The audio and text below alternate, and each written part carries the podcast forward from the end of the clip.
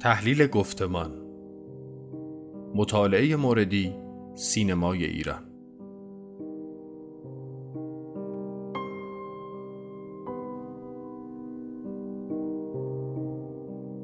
مدرس دکتر مصطفی مهرایی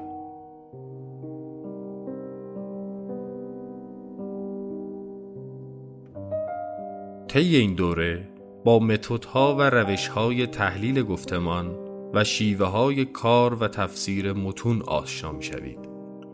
اهمیت تحلیل گفتمان و اهمیت متون در زندگی ما انسان ها باز می گردد. این اهمیت می تواند به دو شکل مطرح شود. نخست شکل کارکردی مورد نظر دورکیم که یک معرفت شناسی مثبت نگر است که به متن به طور خونسا و کارکردی نگاه می کند.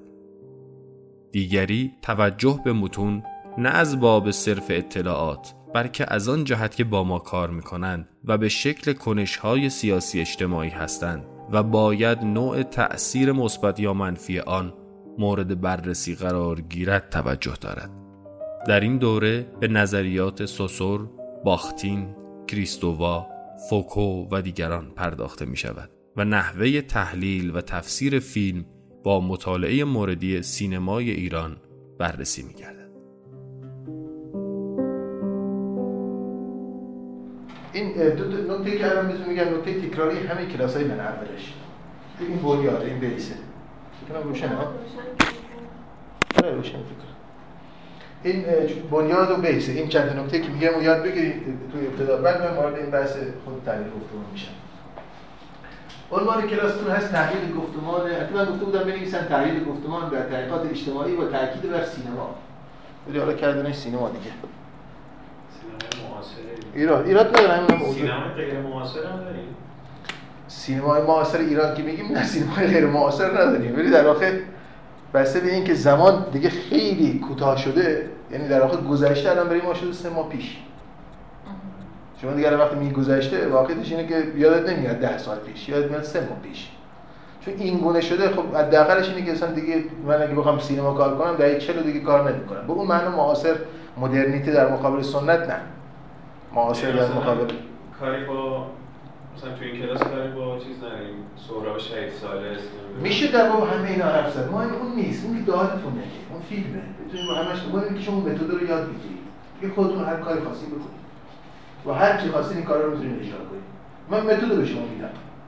شیوه کار رو بهتون میدم چجوری فیلم به خوبی حلاجی کنید بقیه مهاجرت من رو خودم با این فرادی کار می‌کنم توی کلاس.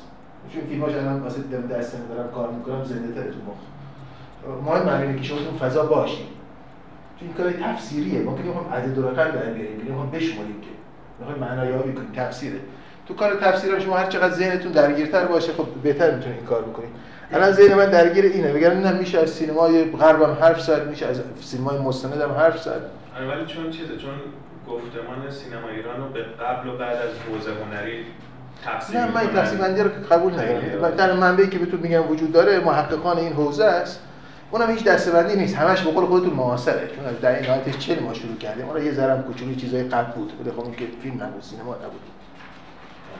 از چلم به این طرف که شروع می‌کنیم به دلیل شما مثلا کتاب این مدرنیته سیال بابن رو بخونین اونجا بحثای فصل بحثایی که در خصوص زمان کرده ما به تو من یه جایی گفتم تو ایران به این بحثا بی‌اعتناییم. هیچ این بحثا رو نمی‌کنه. چون اصولا زمان مثلا یه مفهوم مبهم رازآمیز آشفته نهایتش اینه که میگن فلسفیه. در که خب شما این همه چیز دارید تو زندگیتون می‌بینید که تحت تاثیر های مفهوم زمانه. تا اونجا که دیگه ببینید دیگه روابط انسانی که دیگه روابط عاشقانه است شده, شده به دو ماه رسیده. به سه ماه رسیده. نهایت 6 6 ماه یک ساله. دیگه همتون دیگه دارید می‌بینید دور براتون چه خبره. وقتی این پدیده ای که این همه مبتنی بر مفهومی به اسم تعهد که مثلا فرض کنیم وفاداری بود. اینا بگید چیزای ویژگی یا غیرت. تمام این مفاهیم شکسته شده شما میگی تعهد یعنی چی؟ نه اینکه تعهد دوست نداری این مفهوم عوض شده. این عوض شده. اینو دیگه مثل مادر مثل مادر و رو نمی‌دونیم. حتی مثل ده سال پیش هم نمی‌تونیم. گفتم آینده بسیار گذشته بسیار محدود شده شده سه ماه. آینده هم شده دو روز. یعنی شما هر چیزی اراده کنید دو روز بعد می‌تونی به دستش بیاری. حالا ماها تو ایران دقت نکنید ذره سخت زندگی همون تو دنیای امروز اینجوری هر چیزی اراده کنید روز بعد می‌تونید به دستش بیارید این دوتا وقتی اتفاق افتاده شما با تورم حال روبرویید تورم زمان حال. یعنی همه چیز تو این زمان حال هست. آینده اومده گذشته اومده. با این تورم که روبروی در واقع شما اصولا فاقد زمان میشین یعنی تو لحظه الان یه ساعت اینجا دو ساعت بعدش تو خیابونی سه ساعت بعدش توی کلاس دیگه بعدش تو خونه مهمونی اینقدر این مثال داری دارین تجربه می‌کنین سریع و تون که احساس می‌کنه اصولا اصلا زمانی وجود نداره گویا بی زمان شدیم اصلا. تو این شبکه ها اینا که خب یه دفعه می‌بینی که نشستی داری چیز می‌کنی بعد سه ساعت چت کردی. و نفهمی کی ساعت سه شب شد چهار شب شد. میگه که شارژ باتری تمام شه. احساس کنی اونم که شارژر هست دو دقیقه میشینی کنارش دیگه اصلا اونم دیگه نمی‌فهمی. از این منظر بعد ما دیگه معاصر میشه گفت مثلا چیزایی که همین الان باش درگیریم. بگن از اون بابی که تفکیکی که در باب مثلا سنت و مدرنیته و نمی‌دونم دنیای گذشته و دنیای امروز برای همه اینا معاصر از دهه 40 به این طرف ما معاصریم. نه اصولا ما از قاجار به بعد معاصریم. دوران مدرن داریم تجربه می‌کنیم مهم من نیست که ببینید من الان توضیح میدم بهتون. مهم من نیست که شما الان با سینما درگیر بشید با یه سینمای خاص یا هر کسی خاص. مهم اینه که شما متدهای تحلیل متن رو یاد بگیرید این متد تحلیل متن دیگه دست شماست می‌تونید داستان اجراش کنید می‌تونید روی فیلم اجراش کنید می‌تونید روی شعر اجراش کنید نقاشی و هر چیزی دوست داشتید. می‌تونید اجراش کنید. این متده. خب. این یه جزء کوچولویی من دارم که این بحثا توش نوشتم شسته رفته 30 صفحه است. اینو بهتون میدم میلتون رو می‌گیرم براتون میل می‌کنم. می‌تونید ببینم بعد خودتون میشین بخونید. خیلی ساده است. نکته های مهمی که می‌تونید توی بحث کمک می‌کنه روش روشی هم هست میشه باش کار کرد. من خیلی دوست دارم حرف بگم.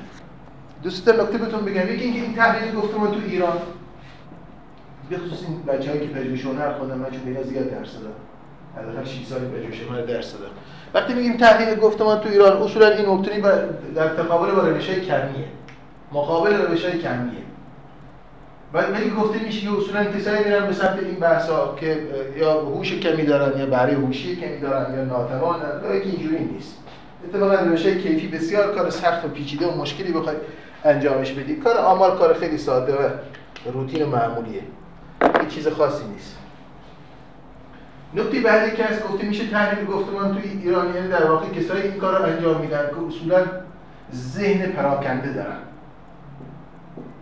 ذهن آشفته دارن. اصولا وقتی کسی وارد این بحثا میشه میگن طرف هنریه. هنری هم تو ایران شده مثلا همین شال و نمی‌دونم مانتو و لباسای عجق و جق بعد خب اینم مثلا نشاننده آنارشیسم هنر هم یعنی آنارشیسم تو میشه میره. هر کسی هم توی این کار کنه احتمالاً ذهن پراکنده و آشفته‌ای داره بیماره. یا خلوچه مثلا. نکته بعدی که توی این بحث تو ایران گفته میشه اصولا تحلیل گفتمان گفته میشه یعنی فوکو. اینا ولی من نمی‌دونم از کجا اومده تحلیل فوکو هم مثل همه نظری پرداز یه نظریه داره یک گوشه ای از مباحثش بحث گفتمان هست و خب توی حوزه کار کرده. اما تحلیل گفتمان هیچ ربطی به فوکو نداره. تحلیل گفتمان اگر به یه علم رفت داشته باشه به علم زبانشناسی مربوطه. در آغاز. به بعد شرایطی کسای دیگه مثل فوکو هم وارد این بحث شده. نکته دیگه ای که وجود داره اینه که گفته میشه تحلیل گفتمان وقتی کسی انجام میده اصولا تحلیل گفتمان به معنای اینه که شما درگیر مسئله قدرتی. این هم هست اما شما لزوما توی تحلیل گفتمان درگیر مسئله قدرت نیستی. هست دقیقا هست. قدرت توش هست وجود داره می‌کنی؟ اما همش تحلیل گفتمان چیز از باب نسبت گفتمان ها با قدرت نیست.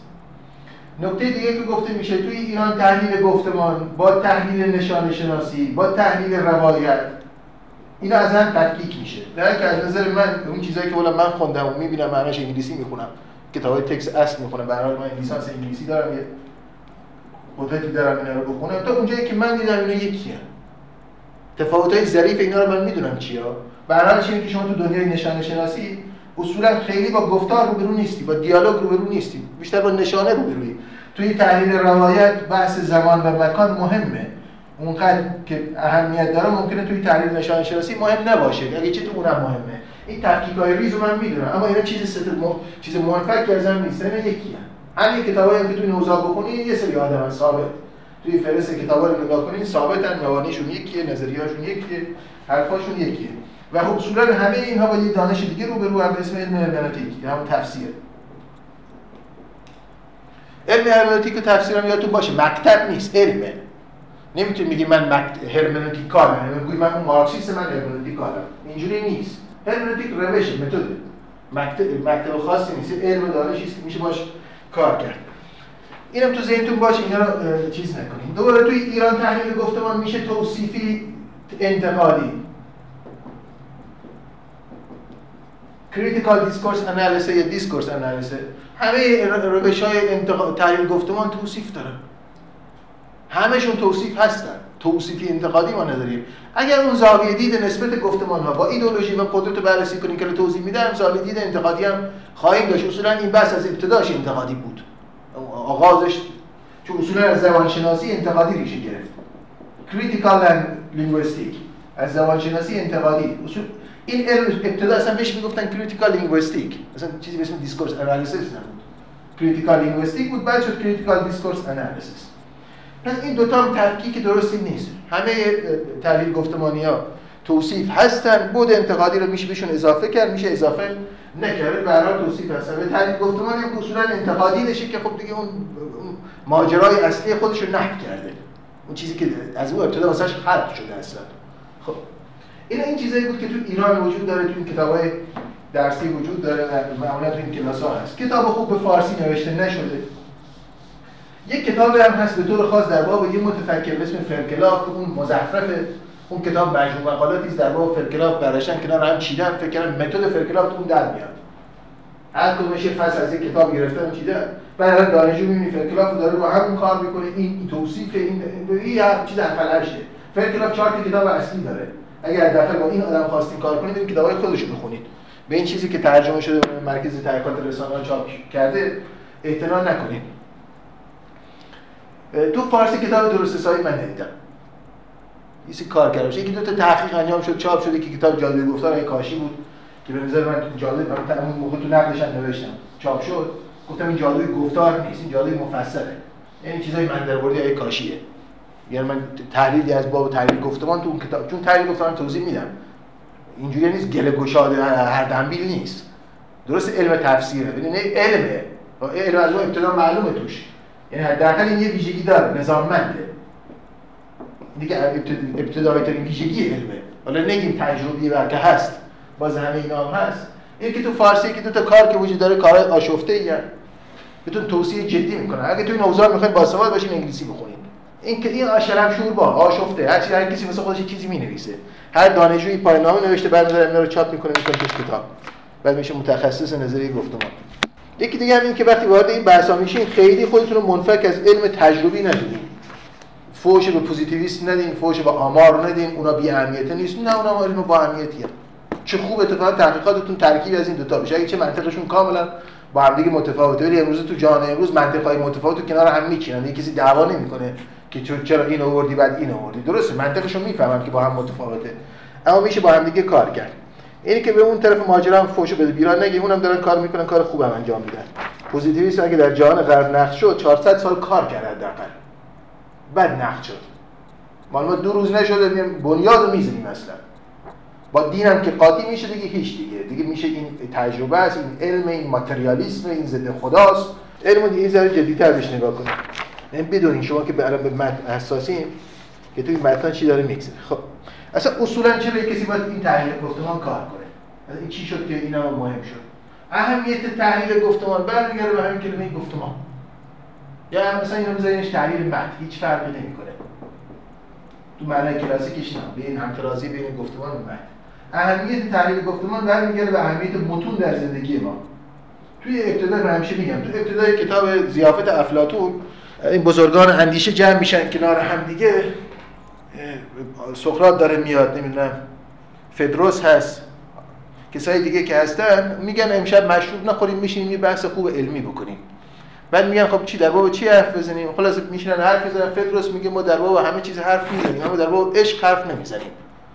اتفاقا تو این جمله بعدیش اینه که در باب مزایای نمک حرف می‌زنیم اما در باب عشق حرف نمی‌زنیم.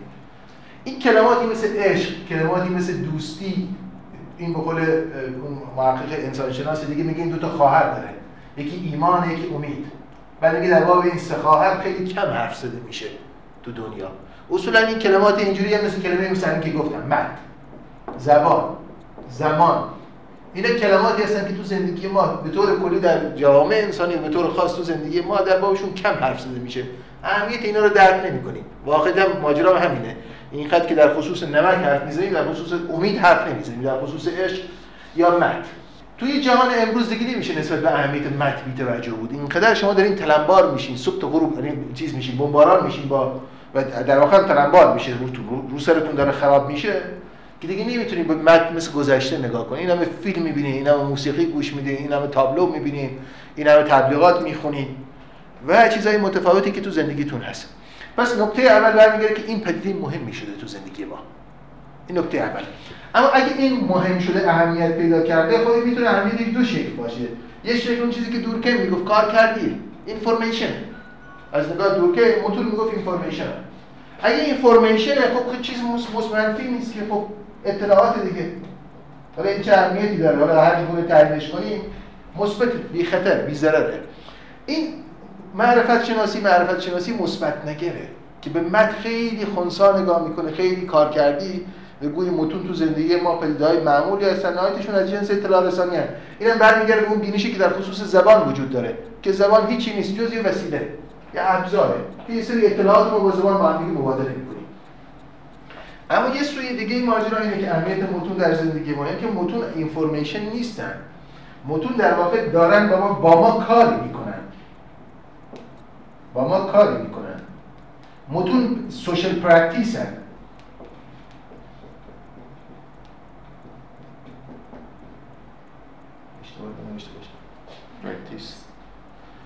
متون social practice هن. این پراکسیس سیاسی اجتماعی هم اگه اینجوری بهشون نگاه کنیم نگیم خونسا نگیم کار کردن فقط انتقال اطلاع دارن می‌کنن پس اون موقع میگیم چی؟ میگیم متون اگه social practice مثل همه practice های دیگه اجتماعی مثل سلام کردن که یک کنش معمول اجتماعی است تا نمی‌دونم عبادت کردن تا خرید و فروش تا و, و, همه چیز داره با ما کاری می‌کنه. اگه داره با کاری می‌کنه پس این کنشگره فاعله تأثیرگذاره. و اگر کنشگر میشه و فاعل شد و تأثیرگذار شد اون موقع زبان در واقع میشه پرسید که این زبان داره با ما کاری می‌کنه تأثیرش مثبت یا منفیه؟ مثبت یا منفیه؟ مثبت یا منفی؟ مثبتش که گفتم اینه که میگن آقا زبان مثبته. بله تاثیر هم داره ولی مثبته. اما اگه بگیم تاثیرش منفیه یعنی که در پیوند با مسئله به اسم قدرت قرار بگیره. در پیوند با مسئله به اسم نابرابری قرار بگیره. در پیوند با مسئله به اسم سلطه قرار بگیره. قدرت سلطه نابرابری زور. و امثال هم اون موقع در واقع معرفت شناسی که در مقابل زبان باید داشت معرفت شناسی منفی در واقع. مبتنی بر سوء زنه این این دیدگاه داره به شما میگه باید به زبان سوء زن داشت. باید به زبان سوء زن داشت این دیدگاه منفی پس معرفت شناسی سوء زنه.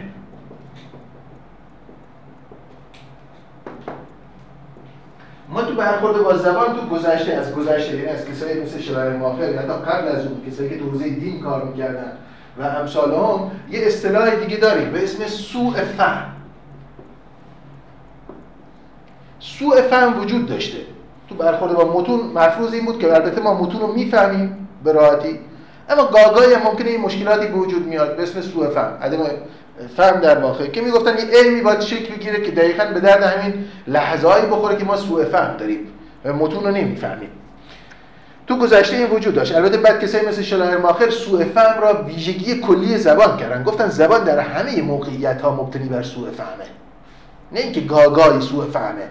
چون اون قدیم یا قبل از شلاهر ماخر اونایی که توی حوزه متون مذهبی کار می‌کردن گفتن زبان واضح و روشنه. ما که می‌بینیم می‌فهمیم چی داریم میگیم که. یه گاگای چیزایی هست نمی‌دونیم اونا رو باید به دیگه توضیح بدیم. اما کسی مثل شلاهر ماخر نشون دادن که اصولا زبان کلا مبتنی بر سوء فهم بنا شده. تو هر لحظه امکان سوء فهم وجود داره. حالا به بحث هرمنوتیک اگه اشاره می‌کنم توضیح میدم. این اصطلاح بود. این مربوط به معناه مربوط به معنای زبانه. که ما معنا رو درست می‌دونیم یا درست نمی‌دونیم درست فهمیدیم یا نفهمیدیم. منتقل شد معنا یا منتقل نشد؟ نسبتی است بین مخاطب و تولید کننده زبان. اما سوء زن به بعد از اینه. یعنی بعد از زبان. سوء زن یعنی زبان در جامعه. سوء زن زبان در جامعه است. سوء فهم مبتنی بر درون خود زبان هست. اگرچه یک کنش ارتباطی ها زبان اونجوریش هم کنش ارتباطیه. مبتنی بر روابط انسانی است. اما نهایتش تو حد روابط انسانی مخاطب و یک در واقع تولیدگر اما سوء زن ابعاد پیچیده تری داره ابعاد وسیع تری داره. اگر زبان مثل خیلی از مسائل دیگه چیز پدیده‌های دیگه در زندگی اجتماعی انسان بتونه کاری بکنه بتونه عامل سلطه و قدرت و زور و نابرابری توی جامعه باشه یعنی که گستری دخالت زبان تو زندگی ما خیلی وسیعه. خیلی وسیعه. اینجاست در واقع. که مسئله تحلیل گفتمان آغاز میشه. به همین دلیل کسایی که تو حوزه تحلیل گفتمان کار می‌کنن برخلاف رویکرد معمول علم علم رویکرد معمولش اینه که یکی به وصف جهان بپردازه و نظم جهان رو استخراج کنه. یکی تحول جهان رو توضیح بده. این کار معمول علم دیگه. اما تحلیل گفتمان به عنوان یک علم بیش از این که از این جاها شروع کنه یعنی بیش از این که از مسئله وصف جهانه چه از منظر نظم جهان چه از منظر تحول جهان شروع کنه تحلیل گفتمان با مسئله پرابلم اجتماعی شروع می‌کنه. با مشکلات اجتماعی. نه لزوما نظم جامعه.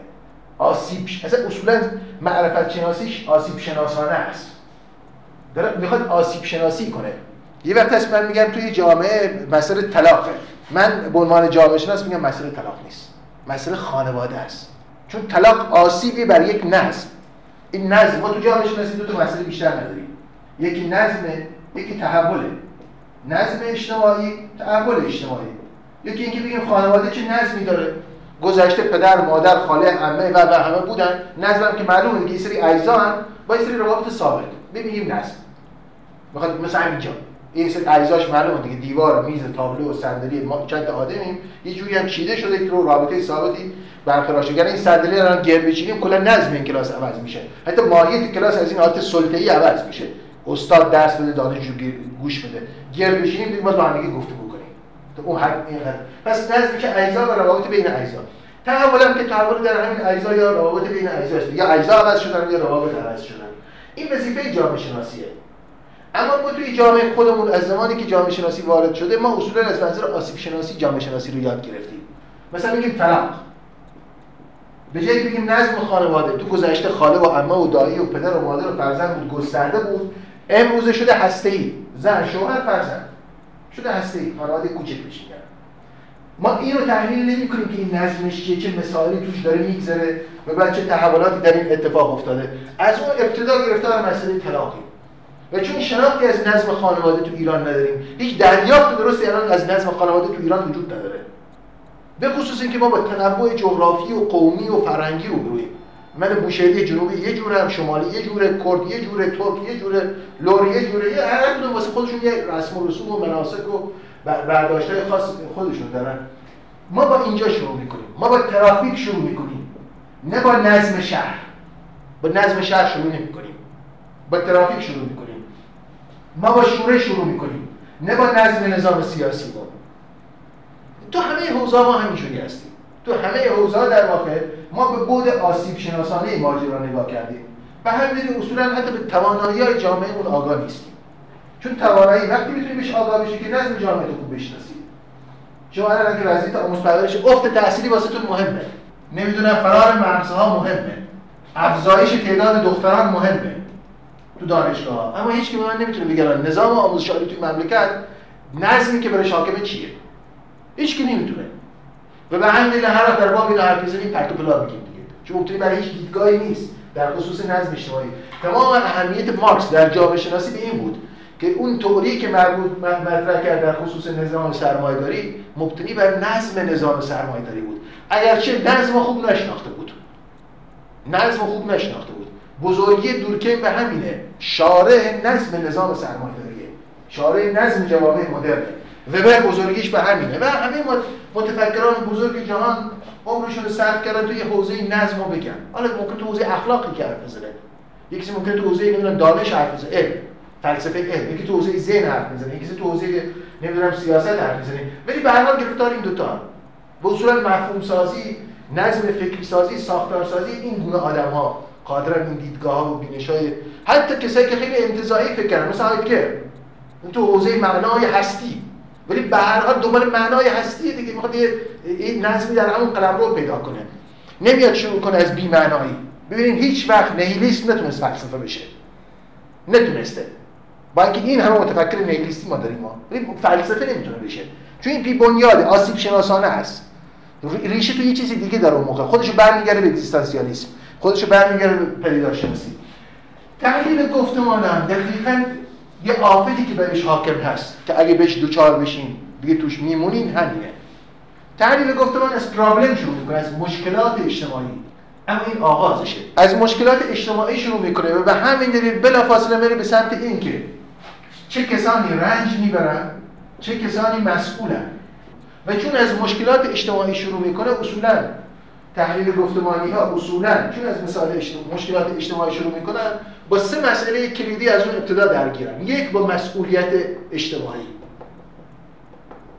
کسی که وارد این وادی میشه چه تحلیل گفتمان سینما کار کنه چه نقاشی کار کنه هر چیزی که کار کنه احتمالا یه مسئولیت اجتماعی احساس کرد. توضیح میدم چجوری نکته دومی که اینا با بحث ایدئولوژی درگیرن.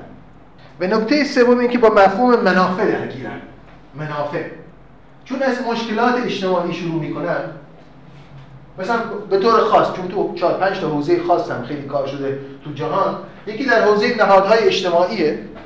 این چند حوزه ای که به خوبی چند حوزه حوزه ای که تحقیقات گفتمان معطوف به اونهاست.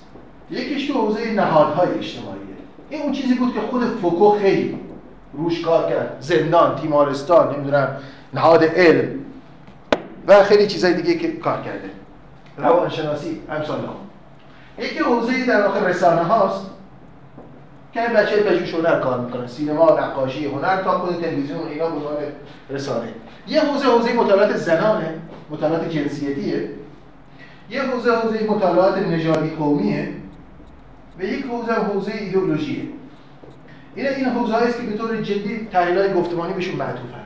این که میگن ما مشکلات اجتماعی روبرو میشن از اون ابتدا احساس می‌کنن تو این حوزه ها مشکلاتی وجود داره. مثلا فرض کنید تو حوزه مثال مطالعات جنسیتی مفروض تحلیل گفتمانی اینه اونایی که تو این حوزه وارد مطالعات جنسی میشن که داره یه ظلمی به زنان میشه.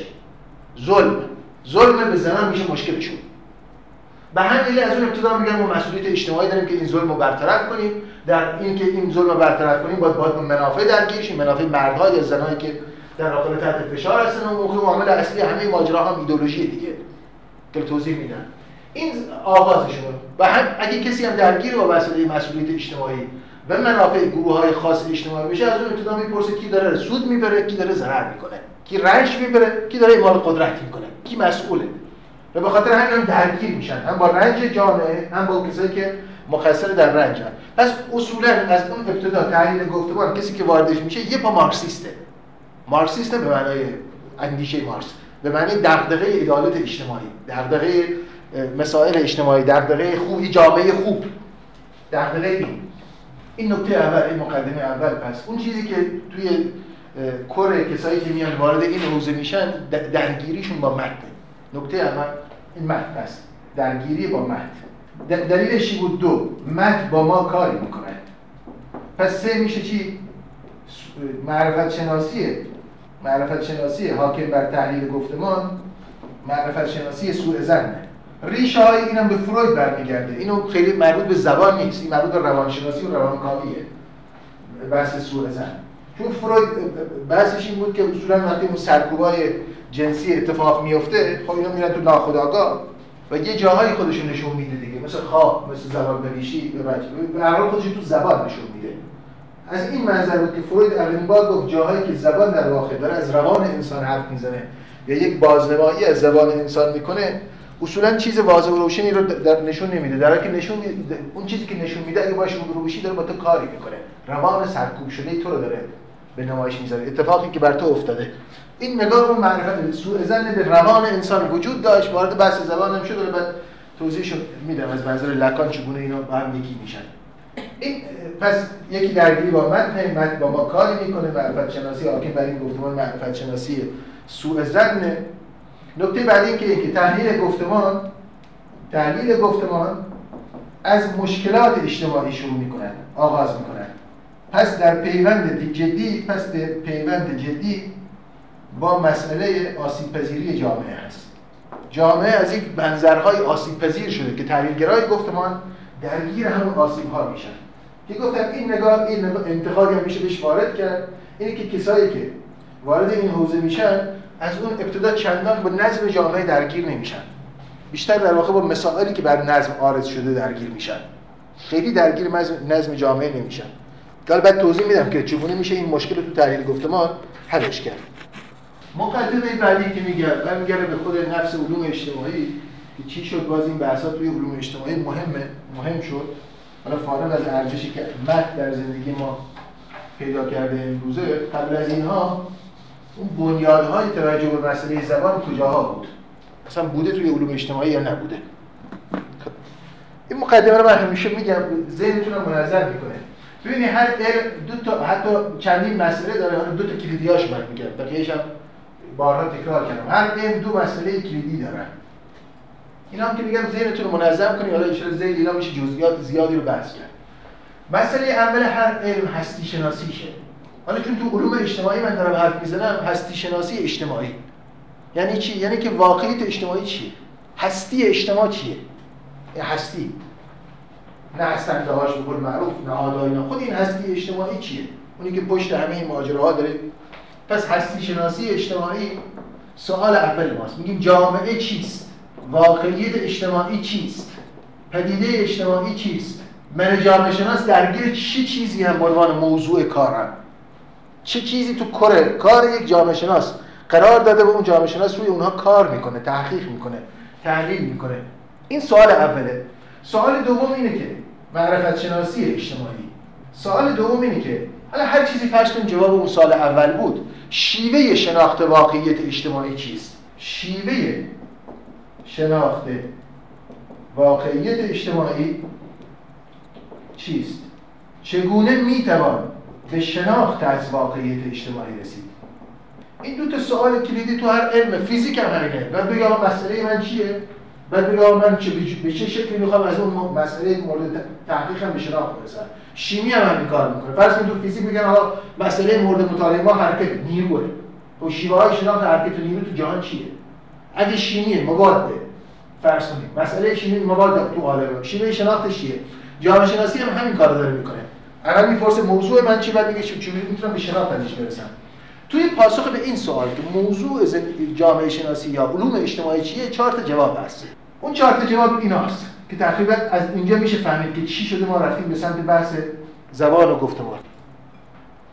جواب اول جواب دورکیم بود. دورکیم می‌گفت جامعه چیزی نیست جز ساختار اجتماعی. جواب اول جواب دورکیم بود. و ادامه دورکیم تا الان. که بهشون میگیم ساختارگراها کارکردگراها. اینا کسایی هستن که هنوز هم وجود دارن. این الان مربوط به هستی شناسی بله. اجتماعیه. اولین جواب جواب دورکیمه میگه ساختار. ساختارا چیه؟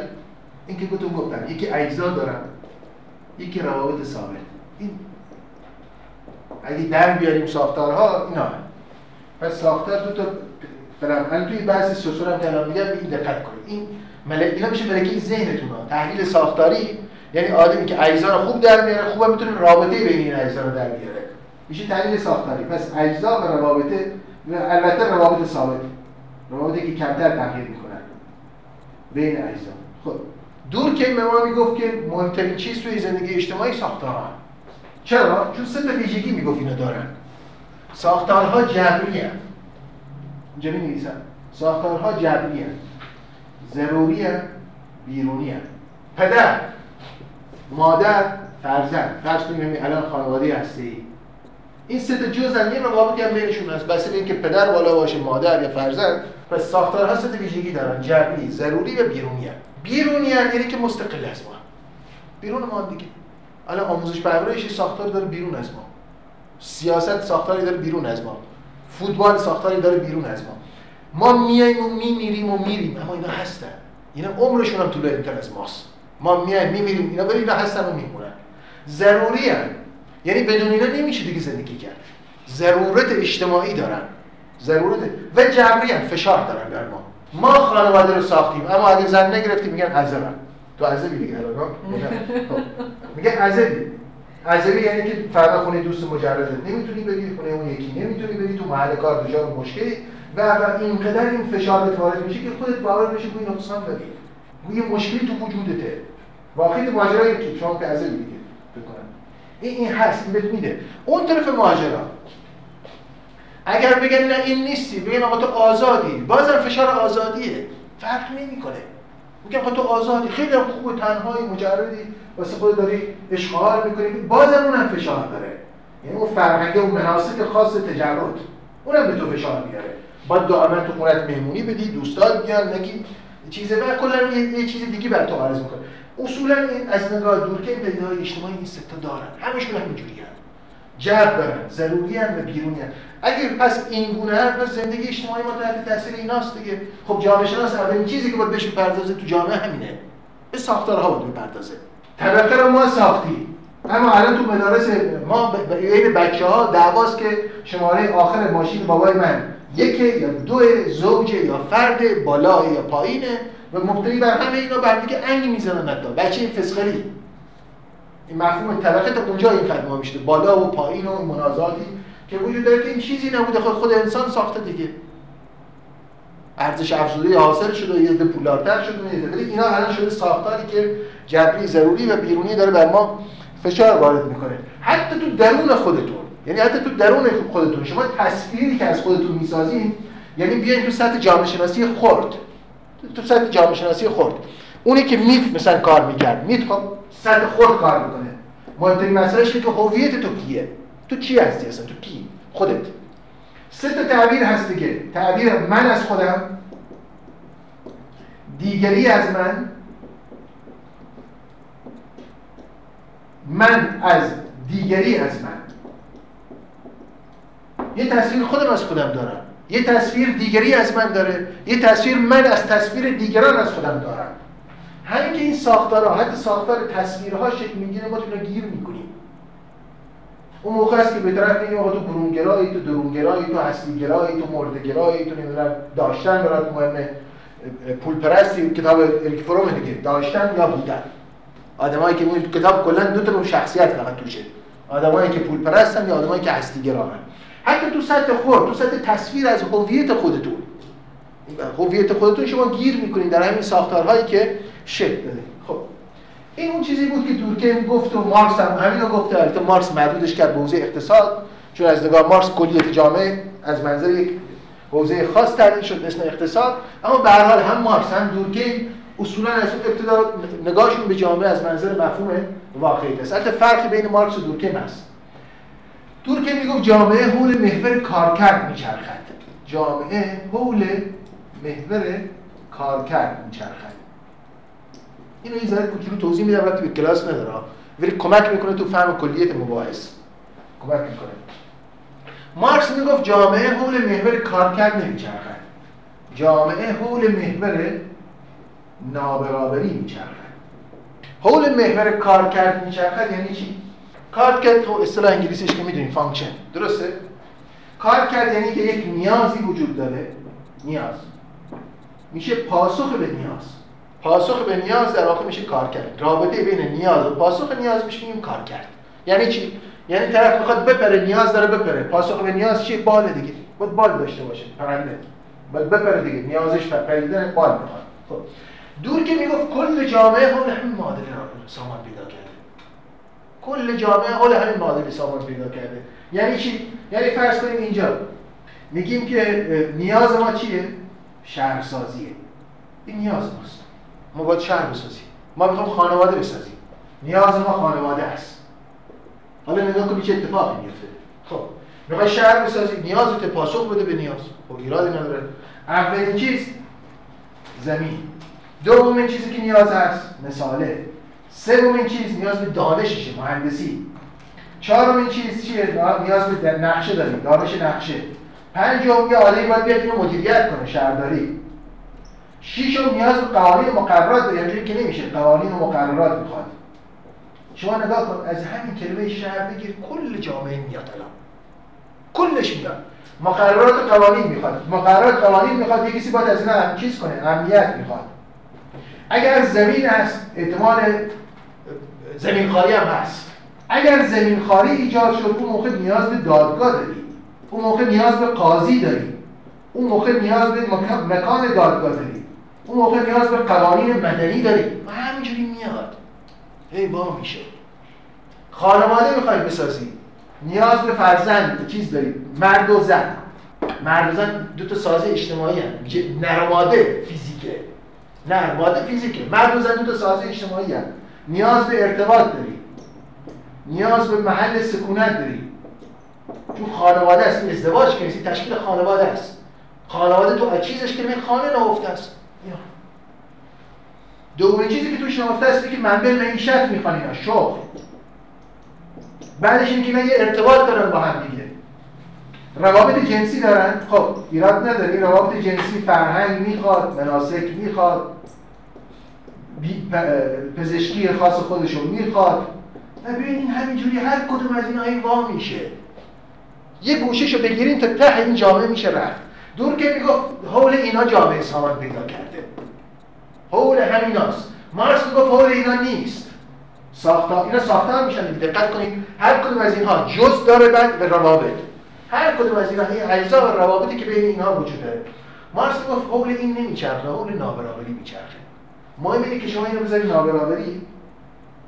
و در بیاریم که این کدوم طبقه بالا کدوم طبقه پایینه. کی داره سود می‌کنه کی داره ضرر می‌کنه. می‌خوای شهر رو تحلیل کنی الان؟ نه دنبال این که فرض کنیم شهرسازی چجوری بوده با طول بچه یاری بگو تو این شهر کی داره سود می‌کنه؟ پولا داره تو جیب کی میره کی ضرر می‌کنه؟ نظم این شهر دست میگه واقعیت ماجرا اینه که راحتی میشه این کار کرد که دیوید کرده. توی برخوردش با شهرهای امروزی. خب. این پاسخ اول یعنی شما الان تو ذهنتون میگید اینا که دارم میگم همش الان میاد تو تحلیل گفتمانم یک به یک الان میارم این پاسخ اول به این سوال. پاسخ پاسخ دوم به این سوال که جامعه چیست؟ پاسخ وبر بود. وبر می‌گفت جامعه ساختارها نیستن. کنش. اون چیزی که جامعه رو می‌سازه واقعیت اجتماعی پدیده های اجتماعی جا کنش های انسانی اما واسه کنش وبر دو تا تعبیر به کار برد. این کنش انسانی دو تا ویژگی داره از نگاه به اول اینکه معنا داره. اول اینکه معنا داره. دقت کنید ما از الان داریم با کلمه معنا روبرو میشیم. از وبر به بعد دیگه ما تو علوم اجتماعی چیزی مثل معنا میاد. این نقطه آغاز توجه به بحث معناه این برای معنیش میش میگم شیفته یا گذار کیفی اول تو علوم اجتماعی گذار وبریه. گذار کیفی. داریم میریم به سمت مثال کیفی. اون چیزی که دورکهیم و مارکس می‌گفتن ساختار اون کیفی نیستن اصولا مثلا فرض کنیم چی میگیم؟ میگیم ساختار اقتصاد. درسته؟ دقت کنید. ساختار اقتصاد چیه؟ میگیم یکی صنعته. یکیش فرض کنیم توریسمه کشاورزیه خدماته. خب میگیم صنعت چیه؟ میگیم آلومینیوم. خودرو. خودرو که ایران خودرو سایپا. چی؟ آخرش می‌رسیم به 100 تا هزار تا 6000 تا ماشین. کمیه. ساختار رو به راحتی میشه تبدیلش کرد به عدد. اینجا به داره به شما میگه از اون ابتدا کنش انسانی چیه معنادار. عدد بدل مثلا کنار. نکته دومی که می‌گفت التفاتیه. یعنی چی؟ یعنی معطوف به دیگریه. نه تنها از طرف کنشگر معنا داره اگه معنا داره پس یه کسی باید باشه که معنا رو بفهمه دیگه. مثال ساده لیتر می‌زنه تو کتاب تحلیل در علوم اجتماعی.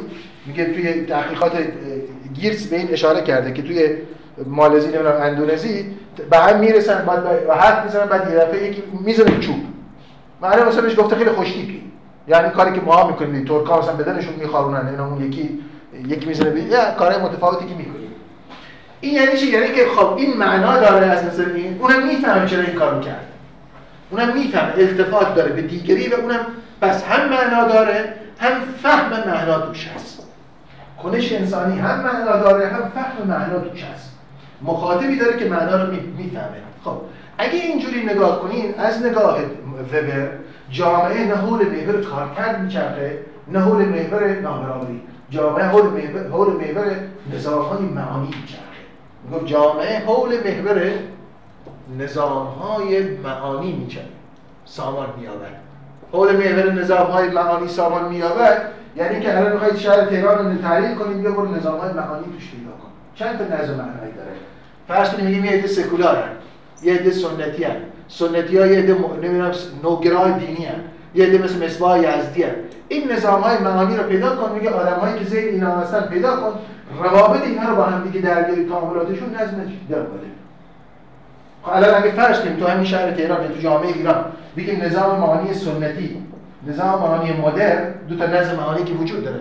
این سنتی ها محافظه کارن نمی‌دونم اصولگرا هن حتی بعضیشون نوگرا مدرنا کاملا سکولارن. کاملا سکولار. نیمه سکولار. یا حتی مذهبی مدرنه. میشه به راحتی در که این نظام مالی وجود داره. کی بالاتر کی پایینتر دیگه سلسله مراتب میشه داره ها این بالاتر دیگه نظر هم داره حول میچرخه سامانش حول اینه. آموزش پرورش موقع میشه گزینش. تخصص به تعهد. کار تعهد. تکنیک سفارش. از روز اول توی انقلاب روحانیت ما تکنیک به سفارش. آقا این بچه خوبیه. نگفتن این بچه کار بلدی گفتن بچه خوبیه. حالا بعد این کار بلدی هم بهش اضافه می‌شد شد. دیگه نمی‌تونم بیا برو گزینش و فر پر کن و استخدام و امتحان بدی. اینا دیگه چیزه. اینا دیگه ظاهر ماجراست. امتحان عموما بعد از اینکه نیروها گرفته شدن. این نیروها گرفته شده حالا امتحان گرفته میشه که بگن اینا از اون طریق گرفته شدن. این وبر به شما میگه اینو برو دنبال کن. و البته یه چیزی دیگه هم وبر داشت که در پیوند با این می‌گفت جامعه حول محور الگوهای اقتدار سامان پیدا می‌کنه.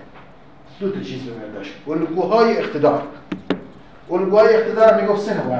اگه دقت کنید با همین نظامهای معنایی در ارتباطن الگوهای اقتدار سه نوع یا کاریزماتیکن مثل خمینی و گاندی و امثال هم یا سنتی و یا مدرن عقلانی مدرن پس اقتدار که خودش یعنی قدرت مشروع.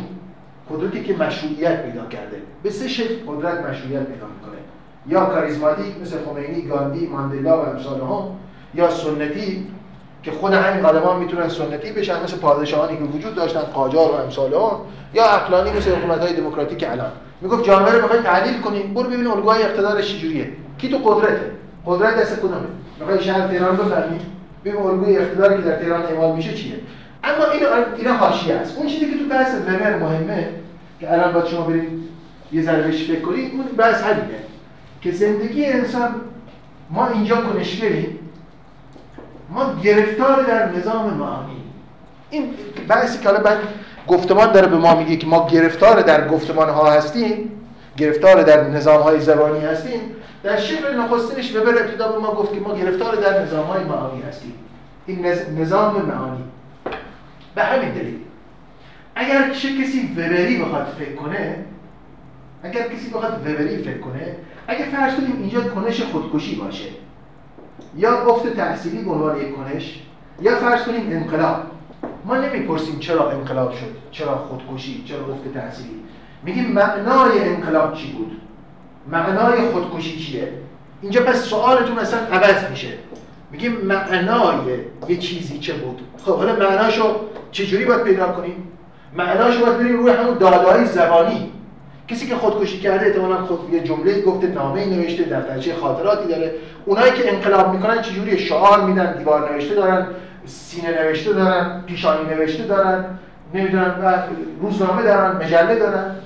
می‌خوای معنی انقلاب ایران بودید معنای انقلاب ایران چیه مثلا کاری کاری دباشی کرده.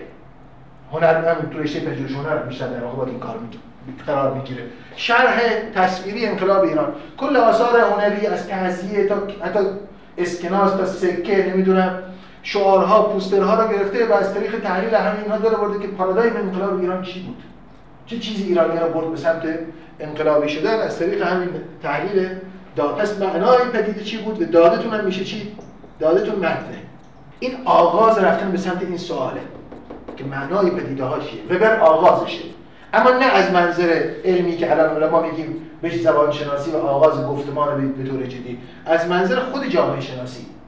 دلیلش هم دعواهای روش شناسی بود دیگه. اون طرف آدمایی بودن که می‌گفتن مثل دورکه. دورکه تو بحث روشی می‌گفت روش ما توی شناخت جامعه کلمات بهش می‌رسیم تو معرفت شناسیه. مثل روش مثل علوم پوزیتیویستیه.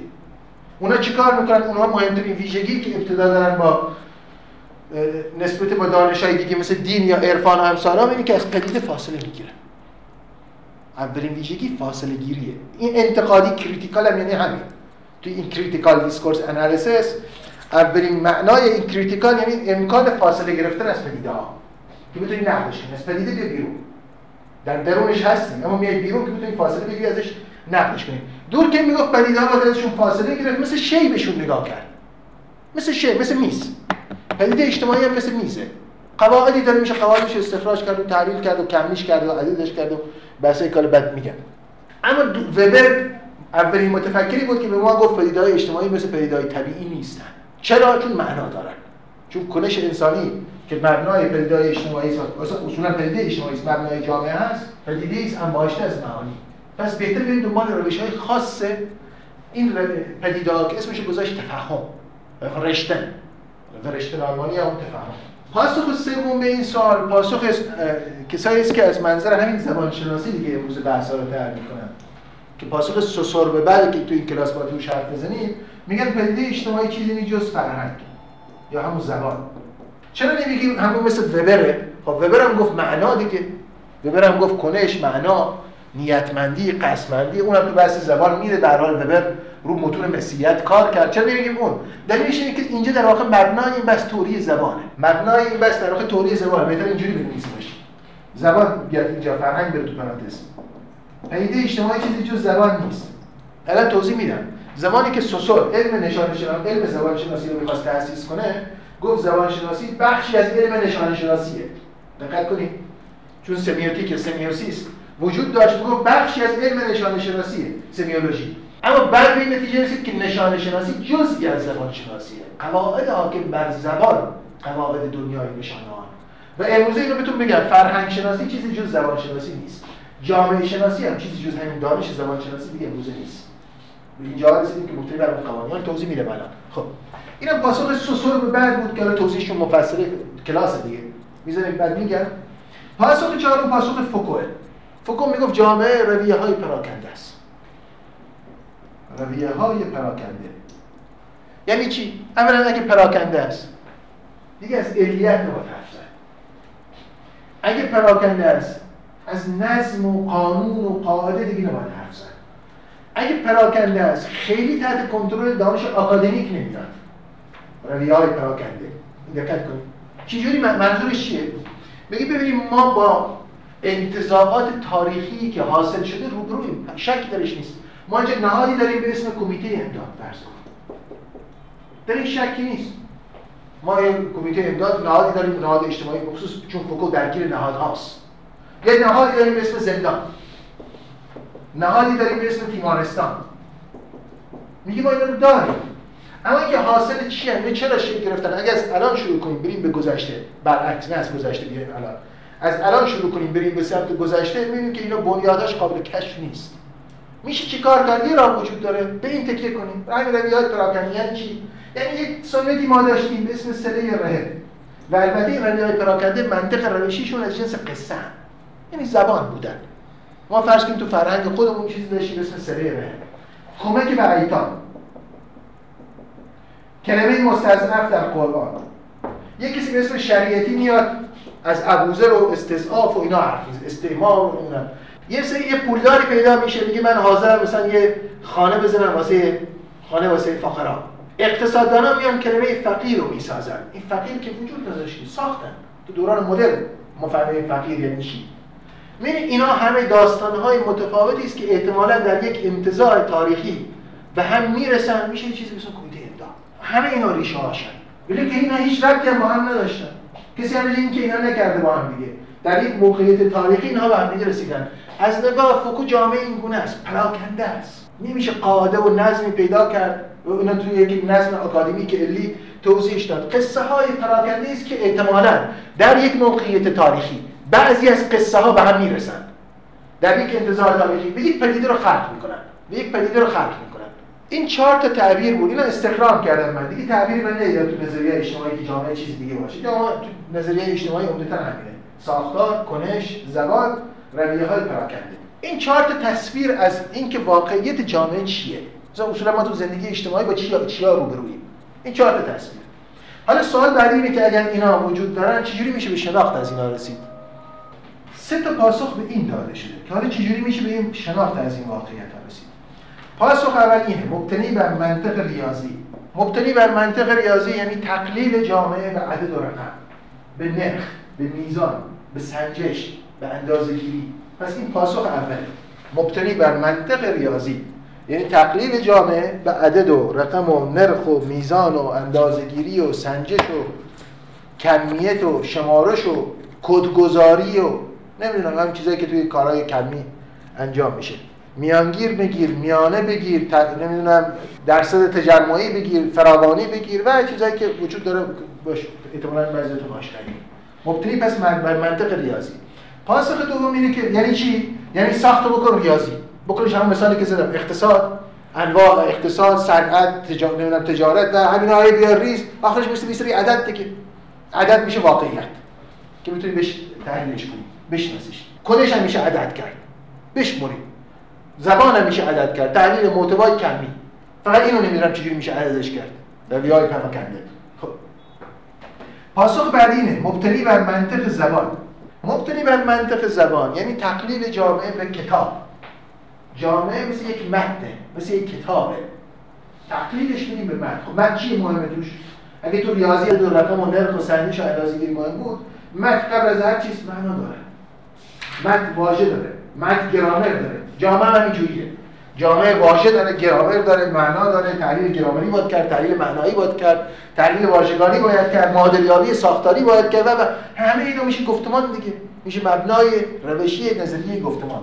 پس مبتنی بر منطق زبان یعنی که تقلیل جامعه به متن یعنی رفتن به سمت حساسیت با کلمات مثل واژه معنا گرامر و امثال. و آخرین منطق اینه. مبتنی بر منطق قصه و روایت. مبتنی بر منطق قصه و روایت. منطق قصه و روایت طبعا از منطق ریاضی خیلی فاصله داره. اما منطق زبان بسیار نزدیکه. اما دو تا عنصر دیگه داره. یکی زمان یکی مکان. روایت یا قصه ها اون چیزی که تو زندگی جامعه رو میگن بکنیمش داستان. جامعه مثل داستان. هر گوشه داستان. شما پاتون از این کلاس بزنید بیرون این داستان می‌سازید.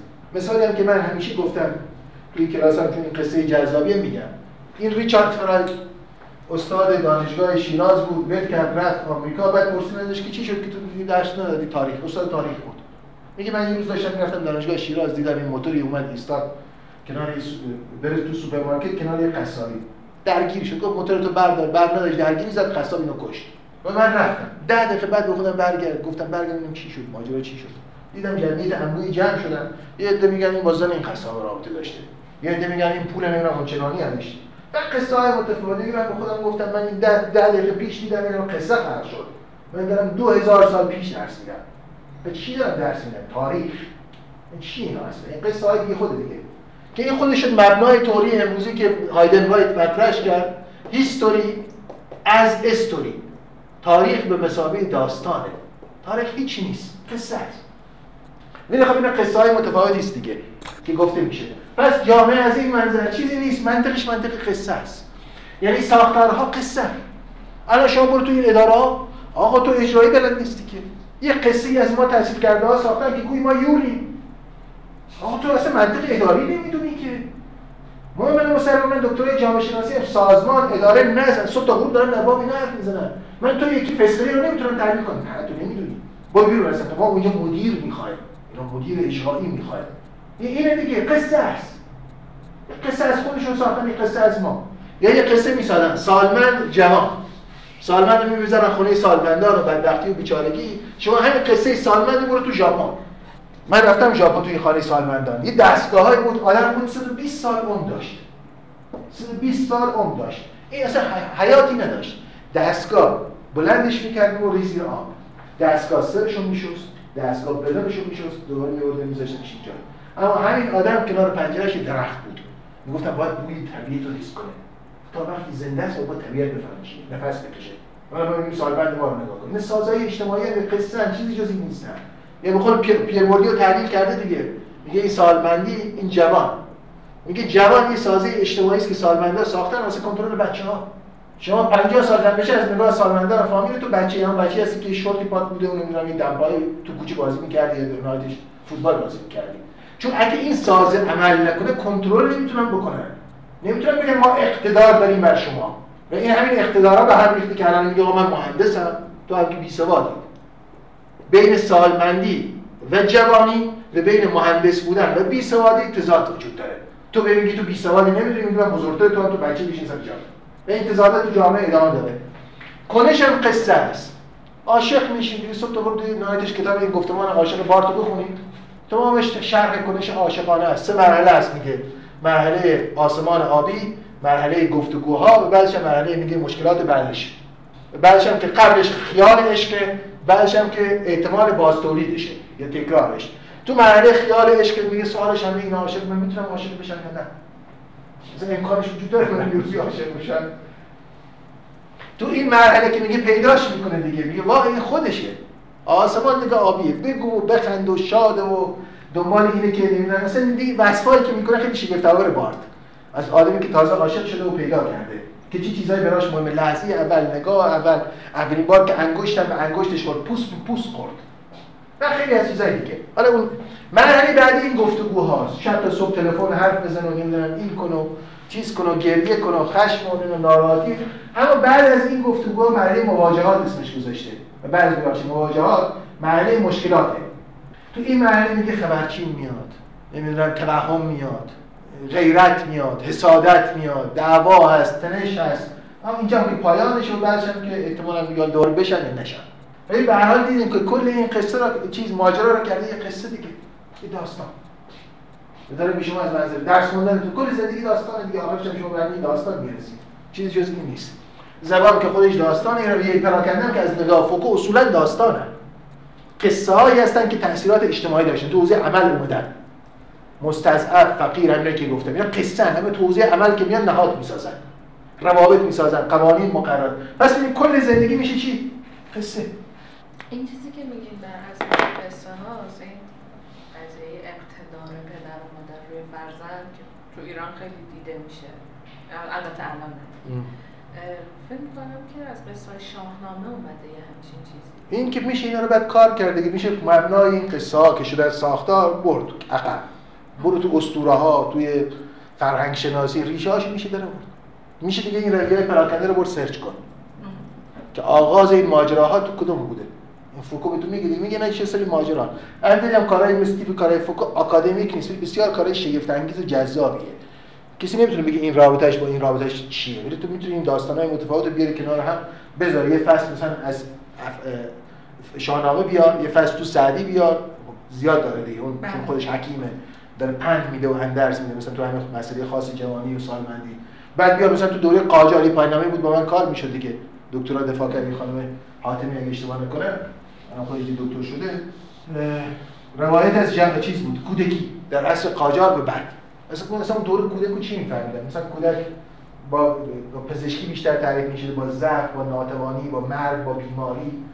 اینجوری تا بعد میاد با بزرگتر با شلوغی و امثال ها اما کودک امروزه با با مثلا هوش تعریف میشه با توانایی با کامپیوتر و با بازی کردن با پوز اجتماعی و خیلی از چیزای دیگه. یعنی کلا کودکا اصلا تصویری که اون موقع بوده الان یه دنیا با تصویری که خود ما داشت از ما وجود داشت با تصویری که الان از بچه‌ها وجود داره. اینا تصویرهای تاریخی هم قصه های معطوف به زمان و مکان هم هستن. خلق شدن و الان ممکنه باشن ادامه یا ممکن از بین رفته. بریم می‌تونیم بریم اینا رو در بیاریم یه گفتمان رو بسازیم. این خودش اینو تحقیق خیلی جالبه. مثلا گفتمان جل. کودک در ایران معاصر. یا کاری که همین هفته پیش خانم قدیری هم دفاع کرد من از عنوان نقش مشاورش بودم. این کل ایدهش با من بود. از اون ابتدا. گفتم این پرستاری جنگ. مثلا چی شد؟ چیزی مثل پرستار جنگ شکل گرفت. این الان که پایانامش الان بهتون بدم نگاه کنین دقیقاً مثل همون تیپ فوکویی نوشته. مثل کتاب هم شده دیگه. مثل پایانامه با معنای رو معمول دانشگاهی نیست. چی شد پرستار جنگ شکل گرفت؟ ما شروع کردیم از گذشته این قصه های مربوط به پرستاری تو ایران رو آوردیم کنار هم چی؟ از همین طریق این دین نشناسی دیگه به قول فوکو خلقش رو داری توضیح میدی. اما می‌تونی یه مرحله بگی عقب‌تر. بگی چرا این قصه ها چرا این قصه های دیگه نگفتن؟ چرا این قصه ها بوده؟ چرا به این شکلی در ماجراها؟ اینجا تو این فاصله قدرت میاد. جامعه است. این نظم اجتماعی و قدرت بوده که اجازه نداده چیزای دیگه خلق شه. نظم اجتماعی و قدرت بوده که اجازه نداده چیزای دیگه خلق شه. شما این پدیدار رو این گونه دیدید یه کار دیگه مثلا توی حوزه بی ربط شد به کلاس ما. کاری که یه آدمی به اسم گریک گریک بنکاف تو حوزه خطرات کرده. خطر خطرات طبیعی. حالا این بحث آب و اینا الان این روزا باب تو این کشور ما. تو حوزه خطر کار کرده. اصولا نشون داده که خطر یک سازه کاملا گفتمانی بوده تو جهان شرق. توی جامعه مثل جامعه شرقی مثل جامعه ما میگه این سازه کاملا گفتمانیه. حالا به من متد فکری به این شکل ادوار سیدی دیگه. چون تو بچه میگه تو ابتدا غربی‌ها که وارد شرق شدن با جنگل ها روبرو شدن. مشکلی که غربی‌ها پیدا کردن بیماری های جنگل بود مثل مالاریا. گفتن مسئله شما آسیب شما خطر شما جایی که بهش ازش آسیب پذیری همین بیماری جنگله. راه حلش چیه؟ پزشکی. بعد شما ببینید توی دهه مثلا تا 1900 1910 20 کل جهان شرق داره میره به سمت اینکه پزشکی غرب بگیره. ما تو خودمون هم نگاه کنیم ما هم آقایی که از علومی که ابتدا آغاز شد توی جامعه ما مدرن شدیم علم پزشکیه. پس بیماری راهش پزشکیه. بعد از اینکه میگه این مشکل حل شد اینا وارد جهان سوم شدن استثمار کردن شرق رو گرفتن. دیدن وارد تو خود جهان سوم دیگه اومدن جهان شرق یا جهان سوم. بعضیش جهان سوم میشه. تو اینجا میگه دیدن اینا توسعه نیافتن نه آموزش دارن نه تحصیلات دارن نه خانواده مدر دارن نه بینش خوبی نسبت به زن دارن. و و و و, و. توسعه نیافتگی. مسئله تو اینه. راه چیه؟ مهندسی. ببخشید. علم توسعه. علم توسعه علوم انسانی. رفتیم به سمت علوم انسانی. چند مدت بعد میگه اینا اومدن وارد این کشورها دیدن دیدن این کشورها بابا یه خطر عظیمتر رو برون تو خود همین جا باز جهان شهر یه خطر عظیمتر رو برون به اسم زلزله. دیدن نابود میشن. ژاپن داره نابود میشه. ایران که بارها و بارها نابود شده. چین همین گونه. زلزله‌ای داریم که تا 4 میلیون کشته داشتن. هند همین گونه. جا؟ آره و حالا کوبه که مثلا کم بود. مثلا دیگه به 5000 6000 تا رسید. یعنی همین برام خودمون دیگه. به 100000 تا رسید. اما رسمی شده 55000 تاست راه چیه؟ علم مهندسی. پس این اصلا اصولا میگه این سازها که توی جهان ما چیز داره خرشه میگن توی حوزه خطرات طبیعی الان مشکل ما چیه؟ الان که چیزی؟ تغییرات آب و هوایی باست تغییرات آب و هوایی حالا چی شده؟ حالا علم هواشناسی خیلی مهم شده. هر روز این رئیس هواشناسی رو دعوا می‌کنن. چرا تشخیص ندادی؟ باد میاد. چرا تشخیص ندادی؟ خوشحالیه چرا تشخیص ندادی؟ آب نداری؟ خود دیگه نمی‌تونه دی بیچاره. چیکارش کنه این تا اینجا که این پس یادتون باشه چهار سطح پدیده اجتماعی رو تحلیل می‌کنیم.